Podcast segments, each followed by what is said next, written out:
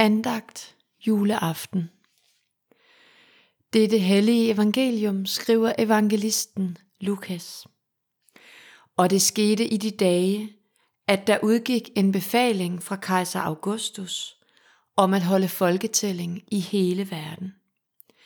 Det var den første folketælling, mens Quirinius var stadholder i Syrien. Og alle drog hen for at lade sig indskrive, hver til sin by.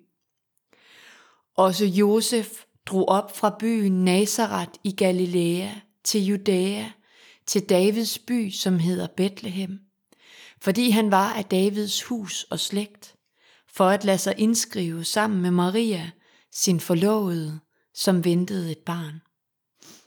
Og mens de var der, kom tiden, da hun skulle føde, og hun fødte sin søn, den første fødte, og svøbte ham og lagde ham i en krybbe, for der var ikke plads til dem i herberget.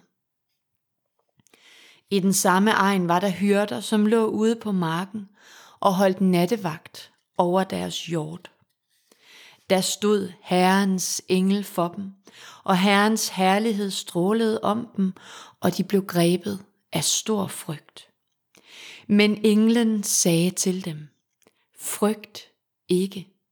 Se, jeg forkynder jer en stor glæde, som skal være for hele folket.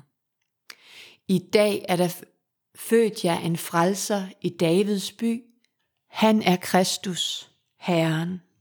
Og dette er tegnet, I får. I skal finde et barn, som er svøbt og ligger i en krybbe.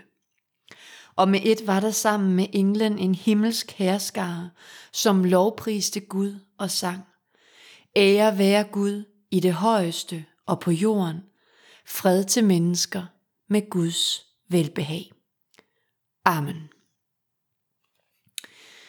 Kom Jesus, vær vor hyttegæst, hold selv i os din julefest. En gang for mange år siden, da jeg var barn, ønskede jeg mig en jul mere end noget andet end ghetto blaster. Jeg talte ikke om andet, havde ikke skrevet andet på min ønskeliste, og da jeg gik min lidt ældre kusine på klingen en uges tid før juleaften, ja, så afslørede hun, at jeg skam fik en ghettoblaster af mine forældre. Resten af adventstiden gik med at glæde sig til al den musik, jeg snart skulle høre på mit værelse. Derfor kan I nok forstå, at jeg blev noget paf juleaften, da jeg fik overragt gaven fra mine forældre. Sådan en mindre firkantet pakke, som kunne indeholde meget forskelligt, men i hvert fald ikke en ghettoblaster. Det viste sig at være en gravid Barbie i et gulblomstret telt af en kjole og med småkrøllet hår. Man kunne pille maven af dukken og tage sådan en lille plastikbaby ud. Det var åbenbart det sidste nye inden for Barbie-verdenen. En verden, jeg bare ikke rigtig gik op i. Og en gave, som i hvert fald lå milevidt fra den forventede ghettoblaster. Jeg havde været så sikker i min forventning, så sikker på, at jeg skulle tilbringe en fantastisk, lykkelig juleaften. Men så lærte jeg det, at forventninger ikke altid, ja faktisk som regel ikke, indfries på den måde, som man havde regnet med. Det gør sig i den grad også gældende for denne jul og for hele året 2020. Det bliver formentlig en anden jul, end vi havde forventet, ligesom det her år 2020 har været et helt andet år, end nogen af os kunne have forventet, inden vi gik ind i det. For hvem af os havde troet inden årets begyndelse, at ord som mundbind, pandemi, samfundssind, håndsprit, hjemmekarantæne, kontakttal, mink og selvisolation ville være på alles læber i 2020. Så dette år er ikke blevet som forventet.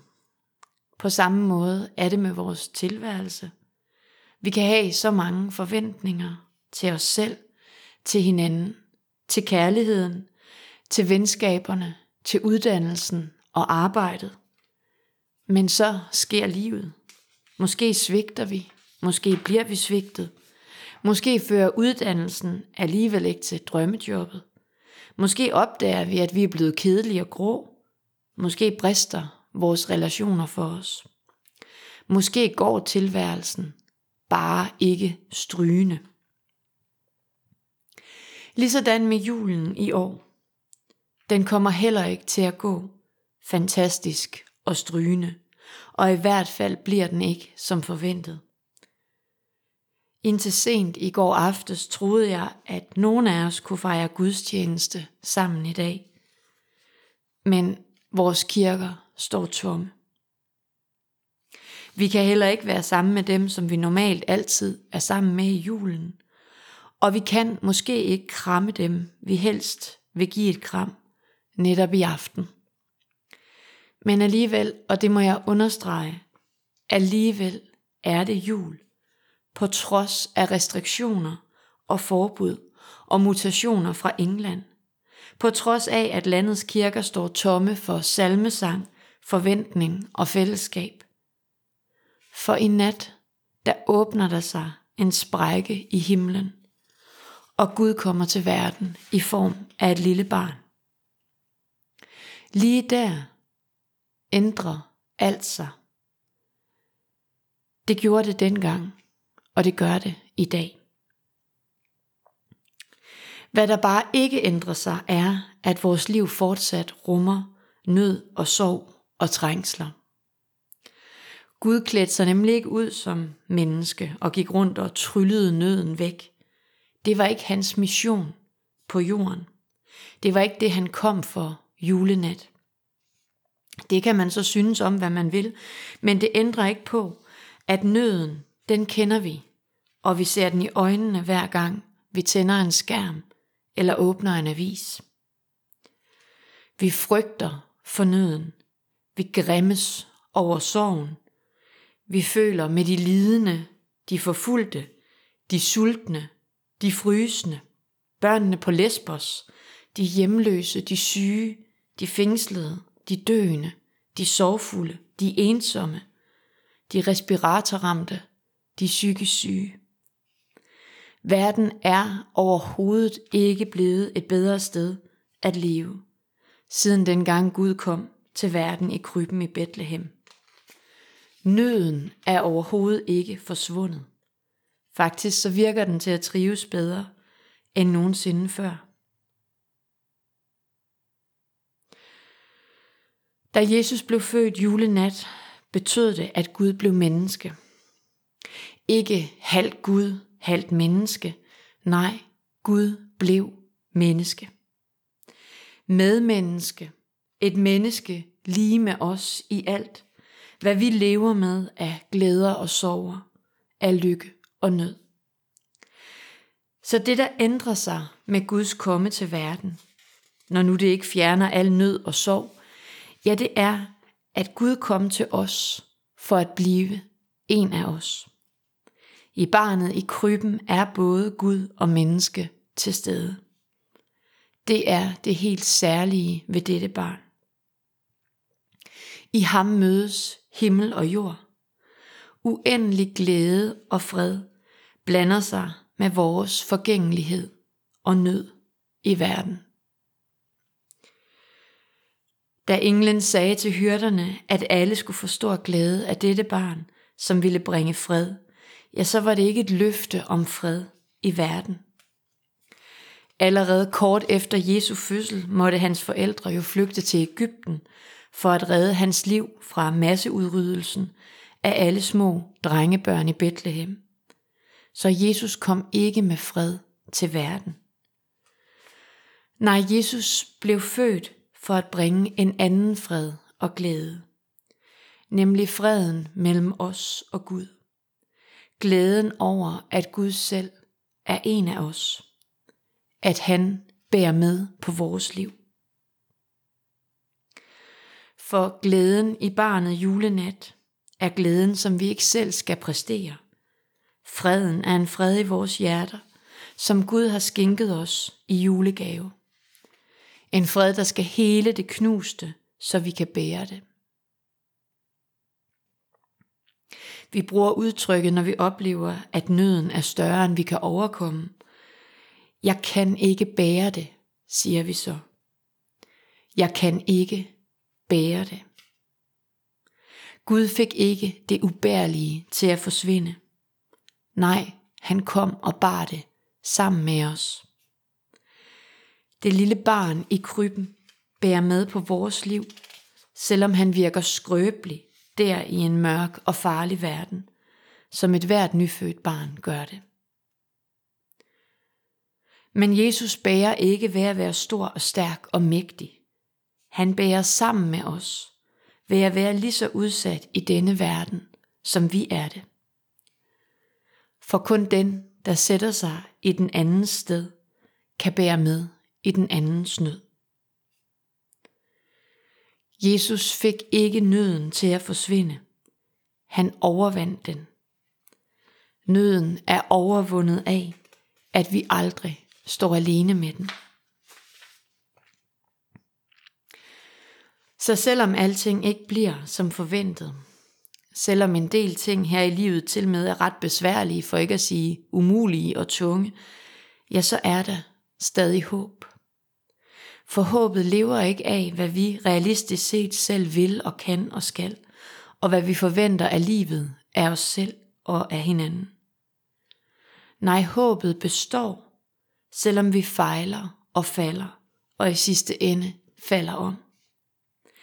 Det er julens gode budskab til alle bekymrede, ulykkelige, bange og sårede mennesker.